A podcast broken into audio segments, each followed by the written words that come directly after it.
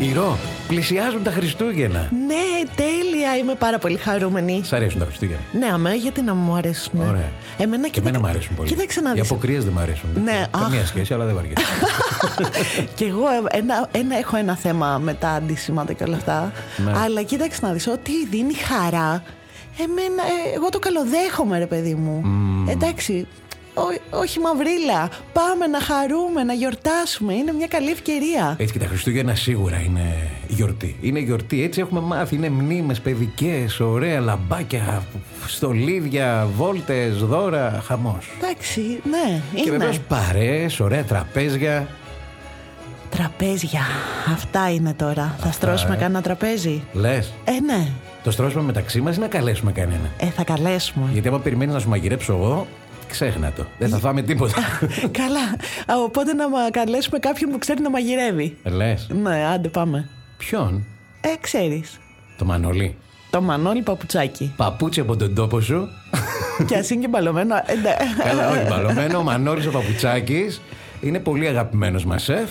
Είναι ωραίος άνθρωπος. Πολύ ωραίος άνθρωπος. Τα λέει πολύ ωραία. Έχει άποψη.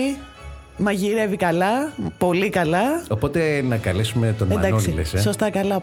Πάρ' τον, πάρ' τον τώρα. Ωραία είμαστε εμείς. Ξέρεις, τον καλούμε τον άνθρωπο στο, σπι- τέτοιο στο τραπέζι μας για να μας μαγειρέψει. Ε, ναι.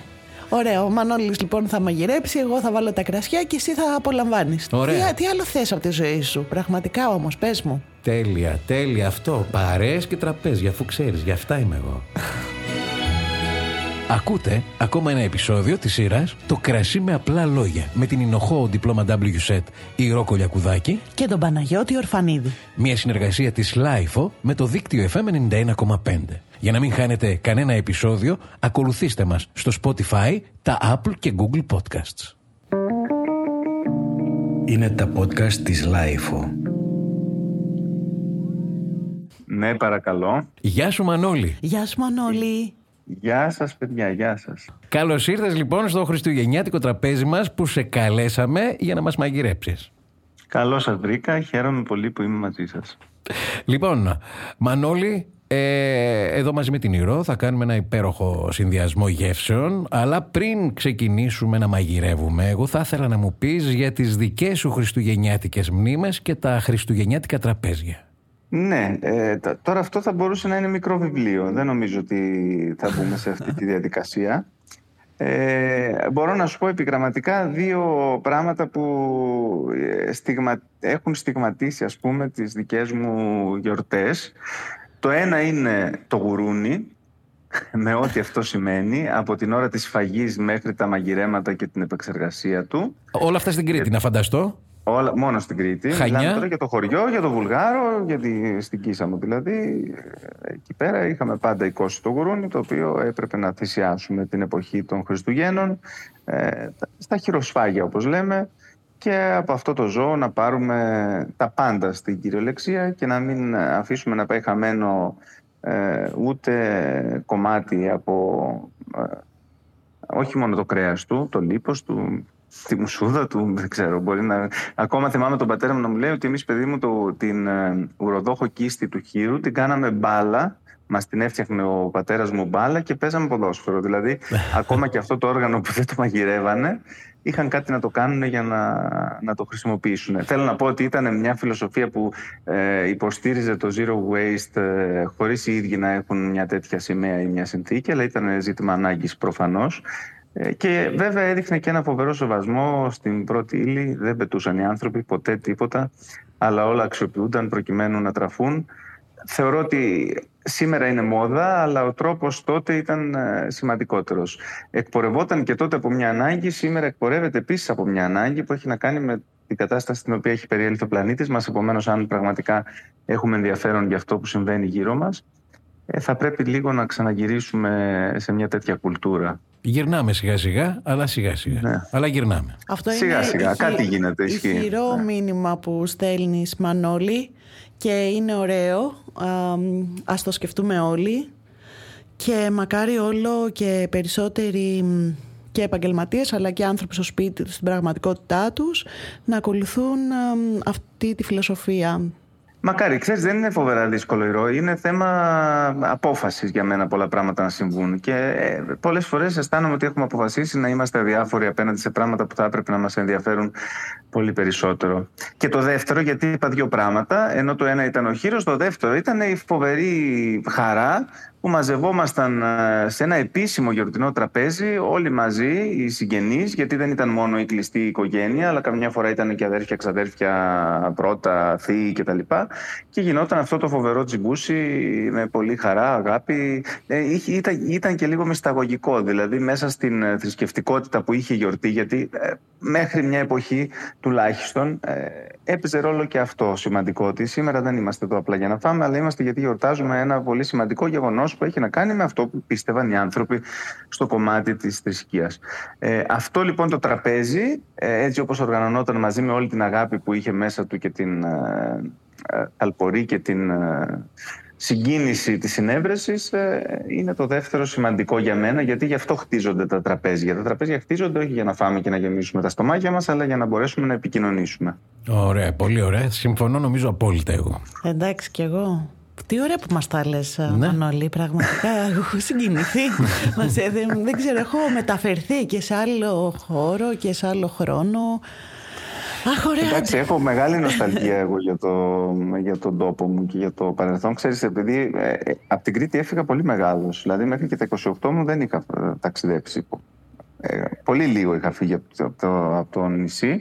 Ε, όταν έφυγα ένιωσα μια απελευθέρωση εννοείται και, και μετά που πέρασε αρκετός καιρός έχω μια φοβερή νοσταλγία να θέλω να είμαι συνέχεια πίσω. Επομένως γι' αυτό και δεν σταματάω να γυρίζω συνέχεια όποτε έχω ευκαιρία στα πατρογονικά δηλαδή.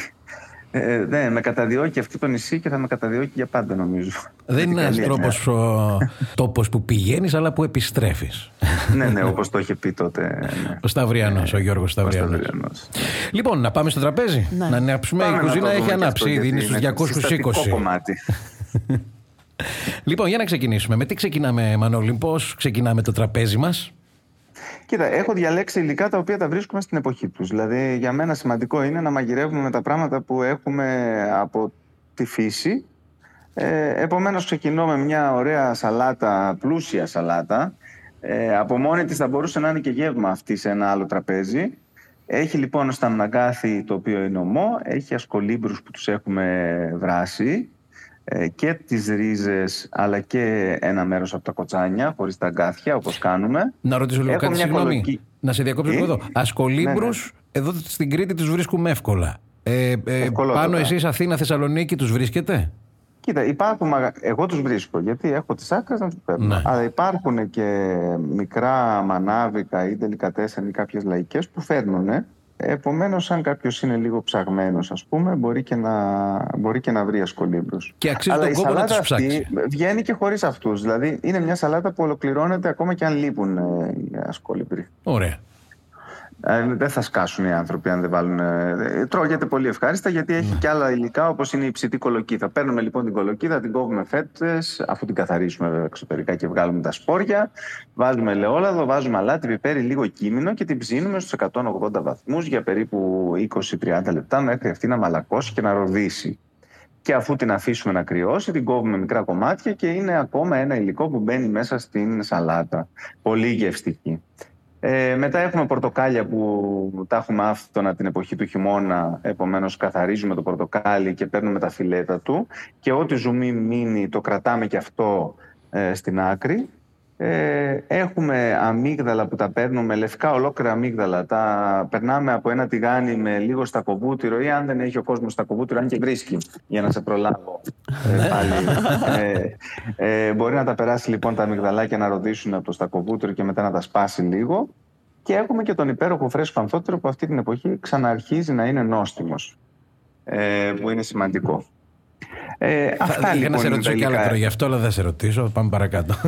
Για ποιο; Γιατί ξαναρχίζει να είναι νόστιμος τώρα; Γιατί ε, δεν έχουμε πάντα ε, τα χόρτα που χρειάζεται να φάνε τα μνοερήθια προκειμένου να παράξουν ένα γάλα το οποίο έχει την νοστιμάδα που χρειάζεται για να βγει αυτό το τυρί όσο νόστιμο πρέπει. Μάλιστα. Δηλαδή και αυτό έχει μια εποχή. Ε, τώρα αυτή την εποχή επειδή ξαναρχίζει να βρέχει και έχουμε, πράσινα, έχουμε πρασινάδες στα βουνά, ε, οι βοσκοί βγάζουν ξανά τα ζώα έξω, ε, τρώνε πράσινα χόρτα και το γάλα είναι πιο νόστιμο. Τέλεια. Επομένως αυτό μεταφέρεται και στο αμφότυρο. Ωραία, λοιπόν, έχουμε λοιπόν τη σαλάτα μας με σταναγκάθι ομόας, κολύμπρους, αν βρούμε, κολοκύθα ψητή, είπες πως τη φτιάχνουμε, πορτοκάλι αμύγδαλα στο στακοβούτυρο και φρέσκο ανθότυρο.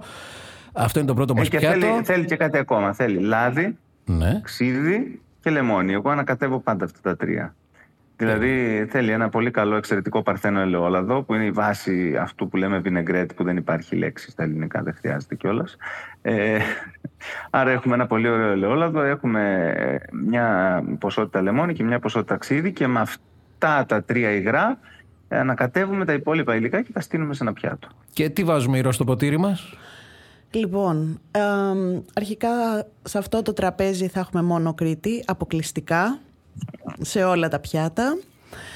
Ε, Οπότε εντάξει, και στα ποτήρια. Ναι, και σε όλα τα πιάτα, δίπλα στα πιάτα, σε όλα τα ποτήρια θα έχει κριτικό κρασί. Είμαστε δύο κριτικοί, ένας σεφ κριτικός και μια εινοχός κριτική, οπότε full Κρήτη. Ναι. Εγώ από Θεσσαλονίκη είμαι. Εσύ δεν αλλά πειράζει, εντάξει, τώρα... θα, θα σε Καλά, χαροποιήσω εσύ και έχεις σένα. ε, γίνει κρι- πιο κριτικός από τους κριτικούς. Άστο αυτά. Θα σε χαροποιήσουμε και σένα με τη Θεσσαλονίκη, μην ανησυχείς. λοιπόν, σε μια τόσο φρέσκια μ, σαλάτα με πολύ ωραία αρώματα που έχουμε και μ, το σταμνακάθι που ε, έχει μ, πολύ δυνατή και ιδιαίτερη γεύση.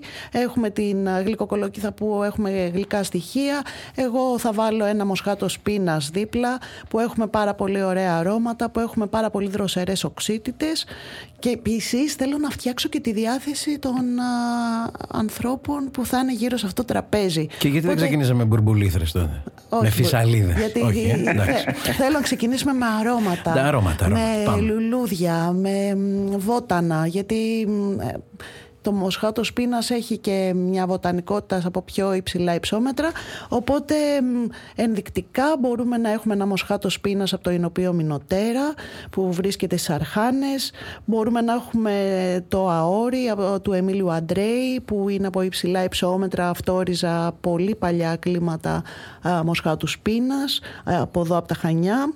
Μπορούμε να έχουμε τον Ανθόκηπο από το Ινωπείο Αμαριωτάκη που τα χτήματά του βρίσκονται στην περιοχή των Δαφνών ή το πολύ γνωστό μοσχάτος σπίνας από το Ινωπείο Στραταριδάκη που και εκεί έχουμε μ, ένα πολύ μεγάλο αμπέλι που βλέπει τον νότο, α, μ, πολύ ιδιαίτερο τερουάρ α, και νομίζω ότι αυτές οι επιλογές σε Ωραία. μοσχάτο σπίνας Από ό,τι βλέπω εδώ ψάχνοντας κι εγώ παίζουμε από 17 ευρώ και κάτω περίπου. κάπως έτσι. Ωραία. Εντάξει. Καλά Καλά, είμαστε. πολύ ωραία κρασιά, Ρο. Μπράβο, μ' αρέσουν. Χαίρομαι. Ε, θυμάμαι την πρώτη φορά που δοκίμασα του στραταριδάκι το κρασί ήταν όταν ακόμα το μοσχάτος πίνα δεν είχε γίνει μόδα, αν δεν κάνω λάθος, στην Κρήτη. Πολύ σωστά. Ε, Η αλήθεια και ήταν από είναι- του πρώτους που είχαν κάνει εινοποίηση. Και λέω, κοίτα εδώ να δεις αυτό το, το σταφύλι τι κρασί βγάζει. Μου είχε κάνει φοβερή εντύπωση. Είναι πολλά χρόνια βέβαια τότε, από τότε. Πολύ σωστά το λες Μανώλη. Επί της ουσίας στο, ο Στραταριδάκης έκανε γνωστή αυτή την ποικιλία στον κόσμο. Ναι. Και Ωραία. μετά βέβαια τα υπόλοιπα ενωπία που αναφέρεις έχουν κάνει φοβερή δουλειά. Δηλαδή πια βλέπεις ε, μια γκάμα ε, μοσχάτων τα οποία έχουν διαφοροποιήσεις που έχουν φοβερό ενδιαφέρον. Ε, τυχαίνει να τα έχω δοκιμάσει και μου αρέσουν όσα προτείνεις πάρα πολύ. Μπράβο. Χαίρομαι. Πάμε παρακάτω. Πάμε δεύτερο πιάτο. Λαχανοτολμάδες παιδιά. Λαχανοτολμάδες. Ε, στη Θεσσαλονίκη, μια και ανέφερα εγώ, επειδή ξέρω τι θα πεις τώρα εσύ, το ξέρω. Χωρίς κοιμά δεν γινόταν λαχανοτολμάδες. Γι' αυτό είναι φτωχή η δική μου. λαχανοτολμάδες φτωχούς λοιπόν. Ναι. Λοιπόν, εμείς πάλι στα Χανιά, ε, όπως ε, ίσως ξέρεις ή δεν ξέρεις, ε, δεν συνηθίζαμε να βάζουμε ε, κρέας μέσα στους λαχανοτολμάδες ε, ή γινόταν σπάνια και ίσως την εποχή των Χριστουγέννων επειδή είχαμε τα χοιρινά μπορεί να βάζε κανείς ψιλοκομμένο χοιρινό μέσα αλλά κατά κανόνα ήταν ένα φαγητό που ε, το- ήταν στα πλαίσια του λαδερού ας πούμε, δεν ήταν ένα φαγητό με κρέας. Ναι. Λοιπόν, οι λαχανοτολμάδες οι δικοί μου που είναι φτωχοί έχουν μέσα ρύζι. Ε, ε, κάποιοι χρησιμοποιούσαν παραδοσιακά ξινόχοντρο μέσα στα γεμιστά σπασμένο. Ε, δίνει μια ας πούμε πιο ζωική γεύση στον λαχανοτολμά και τον ανεβάζει αρκετά και αντικαθιστά με έναν τρόπο για μένα το κρέας. Και μετά έχουμε μπόλικα μυρωδικά, παρένθεση για όλους όσους μας ακούν, να ξέρετε ότι αν κάνετε γεμιστά, ό,τι είδους και να είναι αυτά τα γεμιστά, πρέπει το χρώμα να είναι πράσινο. Δηλαδή, όταν τελειώνετε τη φάρσα, αυτό που θα βλέπει το μάτι να είναι πράσινο, που σημαίνει ότι τα μυρωδικά είναι τόσα πολλά εκεί μέσα που δίνουν μια ξεχωριστή νοστιμιά και γεύση και αρώματα στο πιάτο. Άρα έχουμε απλούς λαχανοτολμάδες, τους ζεματάμε, βγάζουμε από κάτω το χοντρό κομμάτι, ανοίγουμε τα φύλλα, φτιάχνουμε τη φάρσα, δεν λυπόμαστε σε καμιά περίπτωση το ελαιόλαδο. Αλάτι πιπέρι, επειδή μας αρέσει εμάς εκεί στα μέρη μας το κείμενο μια πρέζα ποτέ κανείς δεν τη μίσησε. Ε, γεμίζουμε τους λαχανοτολμάδες, τους τρώνουμε σε μια κατσαρόλα που στη βάση βάζουμε τα περισσεύματα που έχουμε από, τον, ε, από τα φύλλα που επεξεργαζόμαστε, γιατί τα νεύρα και κάποια χοντρά κομμάτια δεν τα βάζουμε για να τυλίξουμε. Αυτά στρώνονται λοιπόν στον πάτο της κατσαρόλας.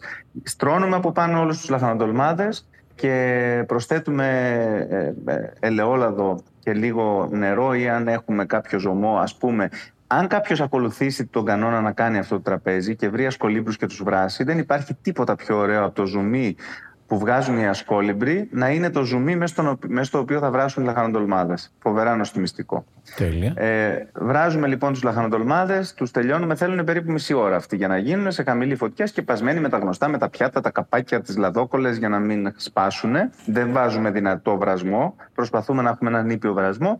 Και μετά, αφού τους αφαιρέσουμε από την κατσαρόλα, και εδώ είναι το σημαντικό και το ωραίο, αυτά που έχουν μείνει στον πάτο της κατσαρόλας που είναι όλα τα ζουμιά και τα, τα κομμάτια από τα φύλλα που στρώσαμε για να προστατεύσουμε τους λαχανοτολμάδες όσο βράζουν, αυτά τα αλέθουμε μέσα σε ένα μπλέντερ καλά τα περνάμε από μία σίτα, προσθέτουμε λάδι, λεμόνι, αλάτι, πιπέρι και έχουμε κάνει την πιο νόστιμη σάλτσα ever ε, για το πιάτο. Επομένως, στο πιάτο θα μπουν ή στην πιατέλα λαχανοτολμάδες και από πάνω θα τρέξει αυτή η φοβερή σάλτσα που είναι δεμένη, πηχτή, ωραία, ακριβώς επειδή έχουμε αλέσει όλα αυτά τα φύλλα που σιγομαγειρεύτηκαν για ώρα. Τρέχουν λίγο τα ζάλια μου εμένα τώρα.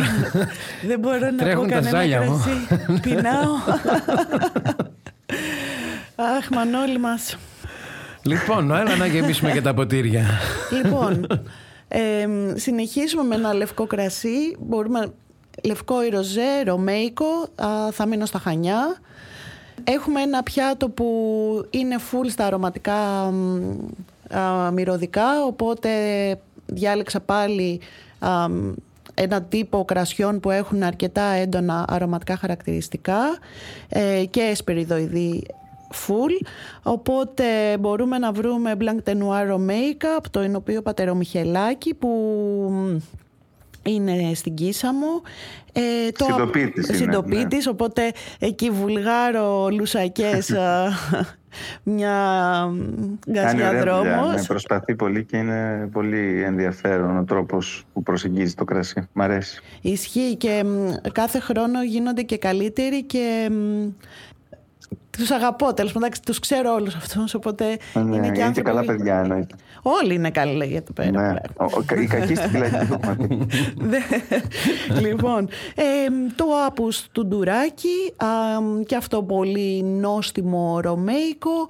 Το Έχει και λίγο βαρελάκι αυτό, ε, καλά θυμάμαι. Αυτό... Είναι μόνο δεξαμενή, δεν θυμάμαι. Εγώ από όσο ξέρω δεν έχει βαρελάκι. Είναι σκέτο δεξαμενή, ε. ναι. ναι.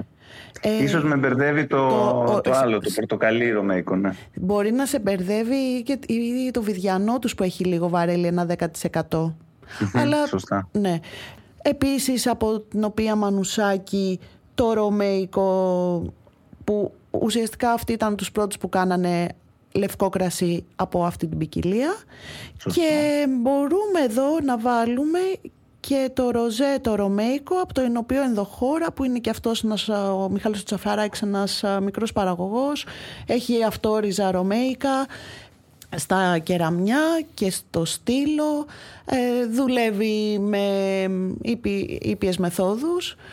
Ε, οπότε νομίζω ότι μαζί με τους λαχανοτολμάδες σου και το ρωμαϊκό Καλά, εγώ έχω λατρεία να ξέρεις το ενωπίο της ενδοχώρας. ε, είναι δηλαδή από τα κρασιά που θεωρώ ότι πιο value for money πεθαίνεις. Ε, αφενός και αφετέρου γιατί μου εκφράζουν σε μεγάλο βαθμό το, αυτό που εγώ ονομάζω στο κρασί κριτική γεύση. Δηλαδή ε, αισθάνομαι ότι αυτά τα κρασιά φτιάχτηκαν στην Κρήτη και όταν τα πίνω το καταλαβαίνω. Ε, που για μένα είναι πάρα πολύ σημαντικό. Δηλαδή δεν μου φτάνει να εκφράζεται μια ποικιλία μόνο. Θέλω να αισθάνομαι ότι κάτι κρατάει από την ενοποιητική παράδοση το κρασί.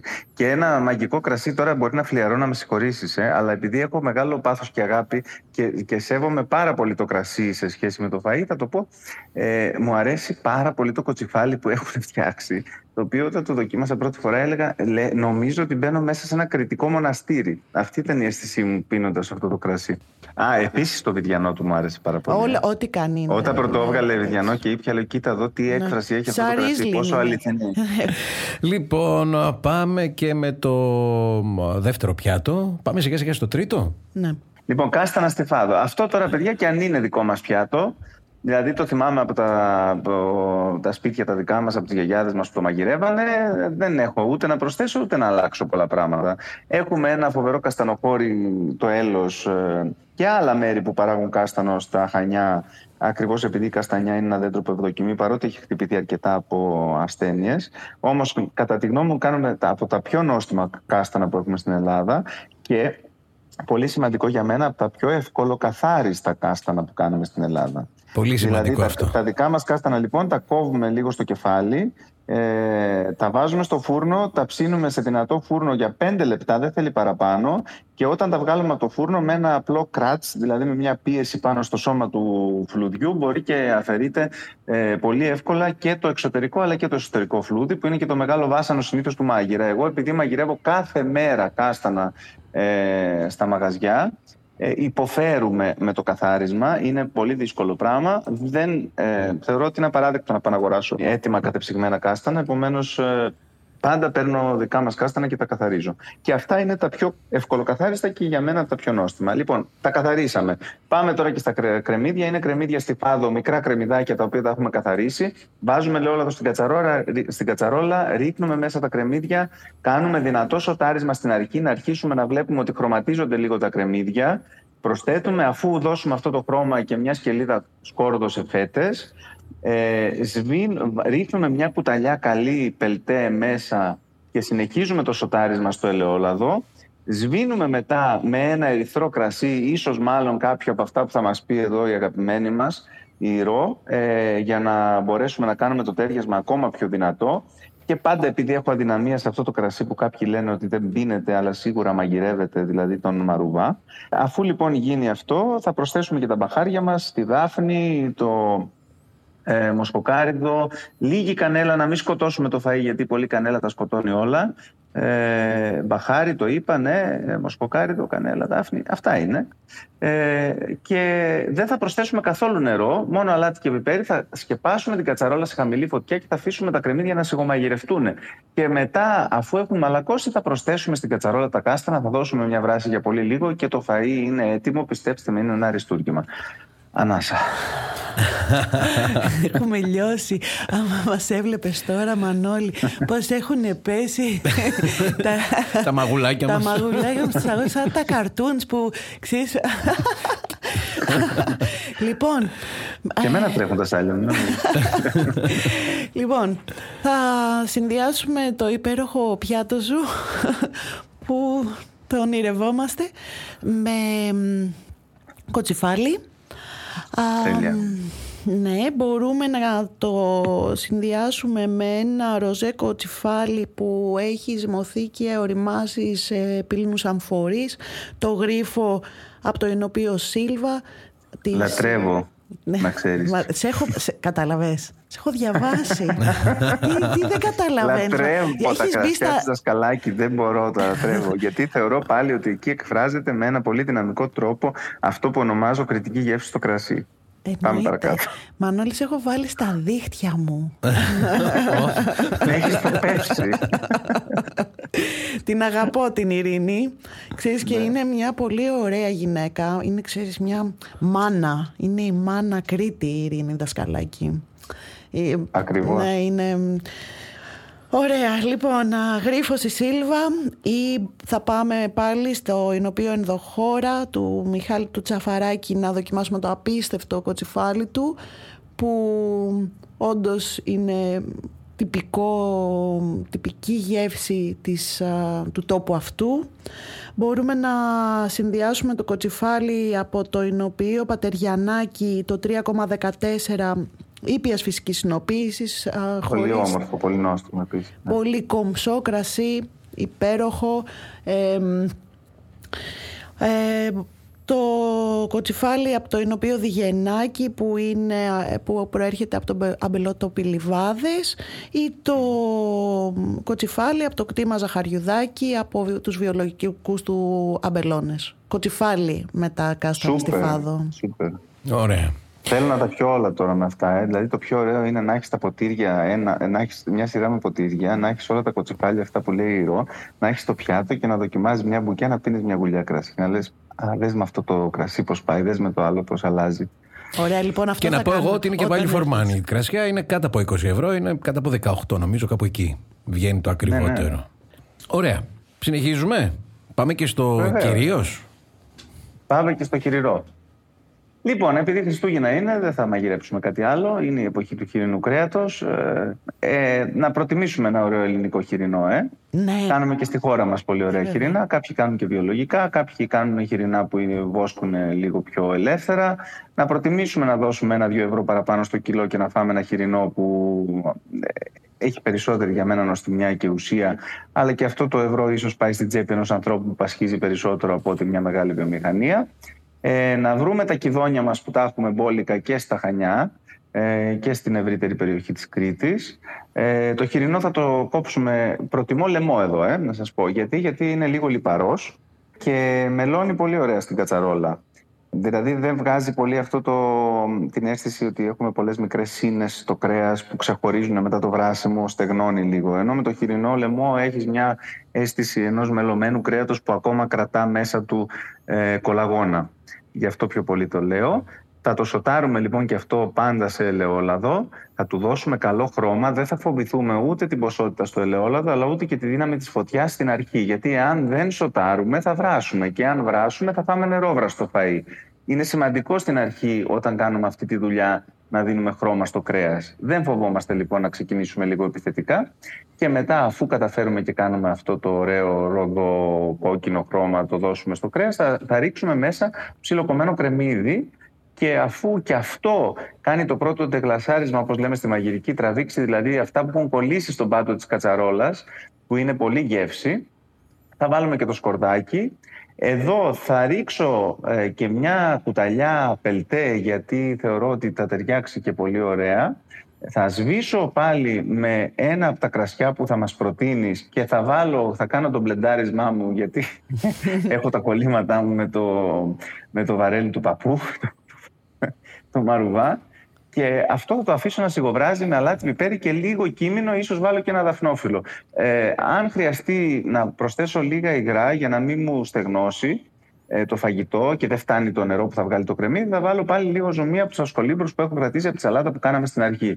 Και σε μία άλλη κατσαρόλα θα σοτάρω τα κυδόνια με λίγο ελαιόλαδο και στακοβούτυρο, θα βάλω αλάτι πιπέρι, θα βάλω μέσα λίγη κανέλα και λίγο μπαχάρι και λίγο μοσκοκάριτο, αλλά αυτά πολύ διακριτικά θα τα σοτάρω καλά και αυτά και αφού αρχίσουν λίγο να μαλακώνουν ε, και το χοιρινό μου έχει ήδη φτάσει σε ένα στάδιο μαγειρέματος που αρχίζει και ανοίγει το κρέας σπα, τότε θα τα ενώσω μαζί σε ένα ταψί και θα τελειώσω το φαγητό στον φούρνο.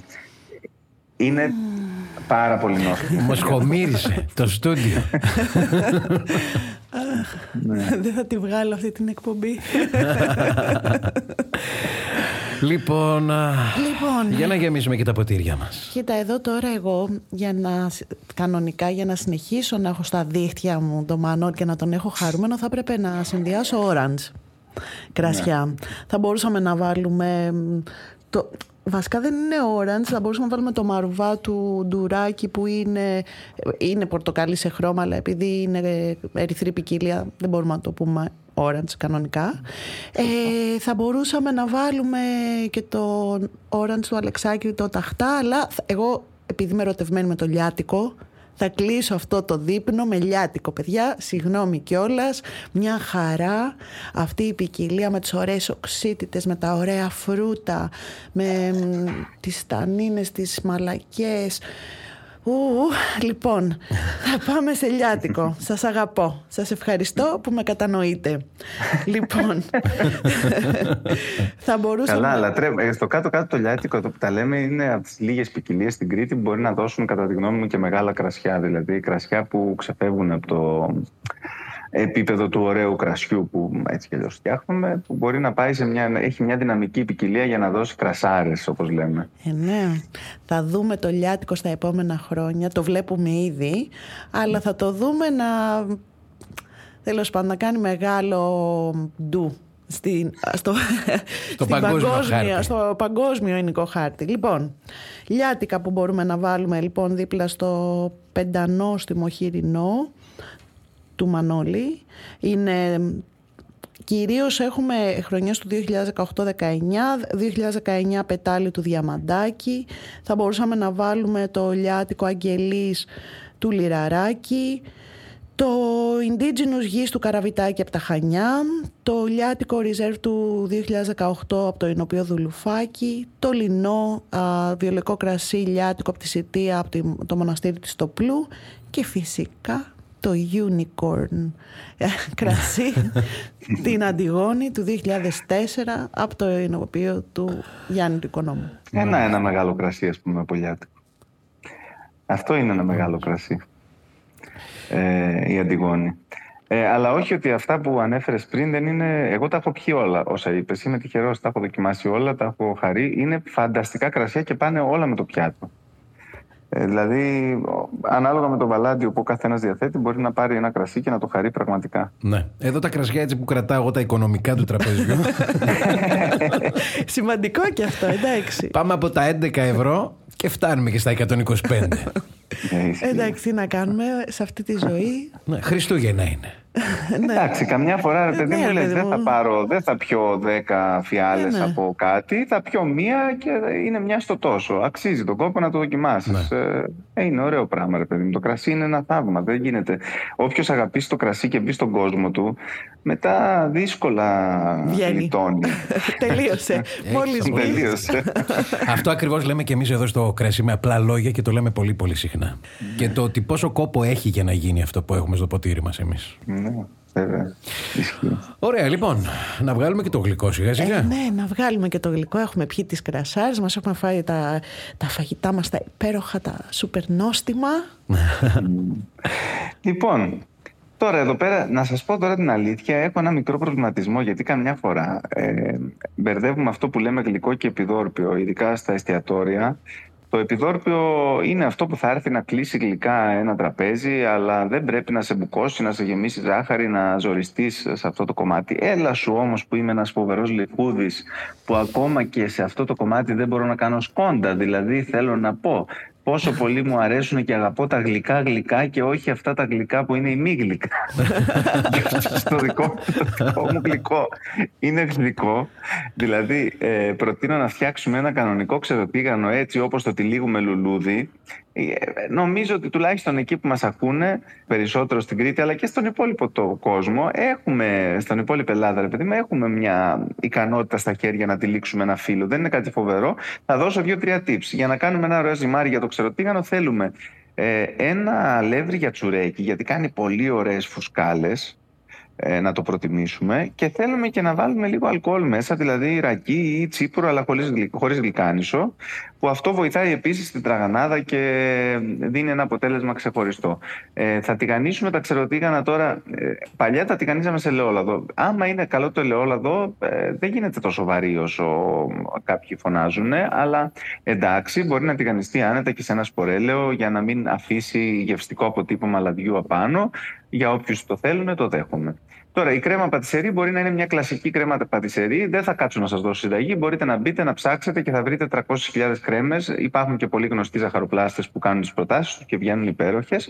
Εάν θέλετε να σπάσετε λίγο τη γλύκα που έχει το ξεροτήγανο, θα σας πρότεινα να βάλετε λίγο ξύσμα λεμονιού μέσα στην κρέμα πατησερή σας και λίγες σταγόνες από χυμό λεμόνι. Άρα, έτσι όλο αυτό το γλυκό πράγμα που έχει το ξεροτήγανο, γιατί θα μελωθεί κιόλας, ε, κάπως θα το φέρει σε μια ισορροπία αυτός ο λίγο πιο όξινος χαρακτήρας σας και εδώ τώρα θα σας έλεγα αφού θα φτιάξουν οι μανάδες σας, οι γιαγιάδες σας, οι θείες σας, εσείς οι ίδιοι, δεν ξέρω ποιος άλλος, μέλο μακάρονο όπως το έχετε στήσει τώρα το ξεροτήγανο και από πάνω θα του βάλετε την κρέμα πατησερή όπως το έχετε βάλει στο πιάτο δηλαδή θα του βάλετε ανάμεσα στις σχισμές όπως γυρίζουν γύρω γύρω σαν λαβύρινθος στο ξεροτήγανο θα του βάλετε την κρέμα μέσα από πάνω θα σπάσετε ε, μελομακάρονο και θα το πασπαλίσετε. Ε, και αφού το κάνετε αυτό θα φτιάξετε μια πολύ εύκολη μαρέγκα ε, δηλαδή θα χτυπήσετε ε, το αυγό, ε, το ασπράδι μαζί με σιρόπι ζάχαρης με έναν συγκεκριμένο τρόπο που αν μπείτε επίσης θα το βρείτε, δεν είναι κάποια πληροφορία σπουδαία, να μην κάθομαι ένα φλιαρό. Θα τη βάλετε με ένα κορνέ από πάνω. Κορνέ λέμε, ξέρετε, αυτή τη σακούλα με τη μύτη στην άκρη για να κάνετε τις κορφούλες και με ένα ε, φλόγιστρο θα το κάψετε αν θέλετε για να μοιάζει αυτό το, να μοιάζει λίγο με lemon, με lemon pie. Άρα έχετε ουσιαστικά μια, ένα ξεροτήγανο που είναι λίγο χριστουγεννιάτικο γιατί έχει μελομακάρνο αλλά είναι και λίγο lemon pie γιατί έχει και το λεμόνι και τη μαρέγκα μέσα. Ε, εντάξει, μ' αρέσουν εμένα αυτά τα παιχνίδια. Νομίζω ότι θα εντυπωσιάσει, θα αρέσει στον κόσμο. Δεν χρειάζεται να φάει ο καθένας ένα τεράστιο ξεροτήγανο. Μπορείτε να κόψετε μια κουταλιά. Εντάξει, εγώ θα φάω δύο, δεν πειράζει. Λιχούδι. και με τι, τι να βγάλουμε. τι να Εδώ βγάλουμε; τώρα κοίταξε να δεις. Επειδή πρέπει να σβήσουμε και να σβήσουμε σωστά. Να ανάψουμε μάλλον με μια τσικουδιά. θα βάλω δίπλα την αγαπημένη μου τσικουδιά 35 από το μόνιμο αποστακτήριο στο Ρέθυμνο, την παλαιωμένη όμως, για να έρθει να συνδυαστεί με όλο αυτό το... Πω, πώς να το... Τόση ώρα, τι μας έχεις κάνει εδώ Μανώλη μου. Ε, συμφωνείς με τσικουδιά παλαιωμένη αρχικά; Τρελαίνομαι. Εγώ Εντάξει. το, την E35 όταν τη δοκίμασα πρώτη φορά έμεινα. Λέω δεν γίνεται να υπάρχει τέτοια κομψότητα σε αυτό που έχω δοκιμάσει ως τώρα λέγοντας ότι είναι τσικουδιά. Δηλαδή ενώ καταφέρνουν να κρατάνε οι άνθρωποι την ε, ταυτότητα του ποτού, ε, το, το αποδίδουν με τόσο κομψό και τελικά το τρόπο που με τρελαίνει. Τώρα αν πάμε στην παλαιωμένη, ακριβώς επειδή δεν είναι τουρκομπαλουταρισμένη όπως λέω, δηλαδή δεν είναι τα βαρέλια τόσα πολλά, γιατί δεν μου αρέσουν εμένα τα τρο, τρο, τρομακτικά βαρέλια στα παλαιωμένα αποστάγματα. Είναι πολύ, πολύ κομψή επίσης, ταιριάζει τέλεια, κυρίως επειδή έχουμε και αυτό το πασπαλισμένο μελομακάρονο μέσα που έχει τα μπαχάρια του, επομένως θα είναι τα μάμ, είναι υπέροχη. Πόσο θα πιω δεν ξέρω. Εντάξει. Ε, στο τέλος του τραπεζιού είναι αυτό, δεν το- Χριστούγεννα δεν το είναι, μετράμε πειράζει, από εκεί και Θα πέρα. κοιμηθούμε εκεί όλοι στους καναπέδες. Ο ένας δίπλα στον άλλο, μα έτσι δεν τελειώνουν αυτά τα χριστουγεννιάτικα και εορταστικά γεύματα. Αρχίζουν το μεσημέρι, τελειώνουν τα ξημερώματα. Ακριβώς, ναι. Ωραία. Αχ, τι ωραία. Ωραία, παιδιά, αλήθεια το χάρηκα. Ε. Είναι λες και τα μαγείρευα, λες και δοκίμαζα τα κρασιά την, ε, την ώρα εκείνη και μετά στο τραπέζι. Λες και κάναμε και παρέα και τα φάγαμε μαζί. δηλαδή μου Τέλεια. άρεσε πολύ αυτή η αφήγηση. Την έζησα ε, σε ένα φαντασιακό ε, που το νοσταλγώ πάρα πολύ και η πρόταση είναι αν τα καταφέρω, λέμε τώρα γιατί με τόση δουλειά που έχω δεν ξέρω αν θα μπορέσω και κατέβω τα Χριστούγεννα κάτω, μήπως καταφέρουμε και το κάνουμε και εμείς αυτό το τραπέζι παρέα. Ωραία, Τέλεια. εντάξει. Τέλεια, αυτό θα είναι τέλεια. Μπορούμε να το κάνουμε το χριστουγεννιάτικο τραπέζι όποια α, στιγμή θέλεις πάντως. Και το Γενάρη. Εμείς θα φέρουμε τα κρασιά και εσύ θα, και θα έρθουμε να κάνουμε τους σου σεφ. Και οι δύο. Τέλεια, ναι. ναι, εγώ θέλω βοήθεια, εννοείται. Τέλεια Μανώλης, σε ευχαριστούμε πάρα εγώ πολύ. μπορώ να κάνω λίγο σομελιέ. Ναι, ναι, εννοείται. εννοείται. Ε, Εγώ μπορώ να κάνω αυτό που δοκιμάζει μόνο. Εσύ τα οικονομικά, Παναγιώτη μου. Τα οικονομικά τα πάμε, ρε Παναγιώτη. Μην αλλάζουμε ρόλους. Τέλεια, Μανώλη, ευχαριστούμε πάρα Ευχαριστούμε πολύ. πάρα πάρα Και πολύ. εγώ ρε παιδιά, ευχαριστώ πολύ. Πέρασα και πολύ ωραία και χάρηκα έτσι που τα είπαμε. Να μην ξεχνάμε ότι μαγειρεύουμε με εποχικά υλικά, υλικά που μας τα δίνει εκείνη την εποχή η φύση. Ε, δεν μαγειρεύουμε με ακριβά υλικά, όπως θα δείτε τα υλικά μας είναι μ, πολύ κοντά στην τσέπη του κόσμου και δεν χρειάζεται και να πιούμε και πανάκριβα κρασιά για να περάσουμε ωραία. Μπορούμε να στήσουμε ένα τραπέζι, το οποίο για μένα είναι όχι γκουρμέ, καραγκουρμέ, συγγνώμη κιόλα, αλλά χωρίς να χρειαστεί να ξεφραγιαστούμε. Αυτά. Έτσι, τέλεια. Καλά Χριστούγεννα να πούμε σε Καλά όλους. Χριστούγεννα. Υγεία σε όλους μας. Έτσι, καλά Χριστούγεννα. Πω πω. Τι τραπέζι ήταν αυτό, Παναγιώτη μου; Άστα να πάνε ηρώ. Έχω σκάσει. Εμένα από τα ζάλια μου τρέχουν η αλήθεια είναι γιατί δεν φάγαμε τίποτα. Τα σκεφτόμασταν όλα αυτά. Πρέπει να τον φωνάξουμε να έρθει ο Μανώλης να μας τα μαγειρέψει. Το μόνο καλό είναι ότι δεν χρειάζεται να τρέξω 10 χιλιόμετρα για να χάσω τα βέβαια. Γιατί όλα ήταν με τη σκέψη. Μανώλη, έλα γρήγορα. Εντάξει, ωραία ξεκινάμε τα Χριστούγεννα. Τέλεια. Ε; Και... και επειδή πήγε τόσο καλά, τι λες, λες να το ξανακάνουμε; Ναι, θέλω να το ξανακάνουμε. Μην περιμένουμε τώρα 15 μέρες για το επόμενο podcast. Όχι, όχι, έλα, κι άλλο τραπέζι. Κάνουμε και την άλλη εβδομάδα, λένε. Ε, ναι. Ωραία.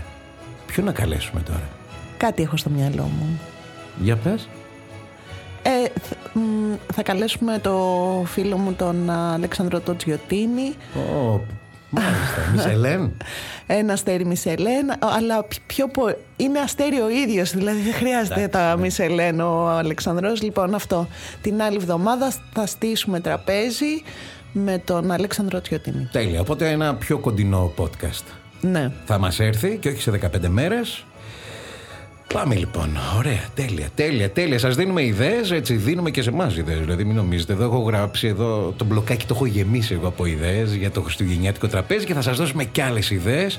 Ακούστε εδώ το podcast, το κρασί με απλά λόγια, για να έχουμε ωραίες προτάσεις σε φαΐ και σε κρασί και με τον Αλέξανδρο Τσιωτίνη. Τι λες, να ταξιδέψουμε με τα κρασιά, ε; Το κλείσαμε λίγο εδώ στην Κρήτη. Καλά, και ο Μανώλη ούτως ή άλλως κριτικά μαγειρεύει όπου και αν βρίσκεται, είτε στη Θεσσαλονίκη είτε στην Αθήνα. Ωραία, το πρώτο podcast είναι full Κρήτη γιατί και εμείς είμαστε γηγενείς. Και την αγαπάμε. Ακριβώς. Και όχι μόνο εμείς, νομίζω ότι την αγαπάνε όλοι όσοι μας ακούνε. Και στο επόμενο πάμε international με Αλέξανδρο Τσιωτίνη. Τέλεια.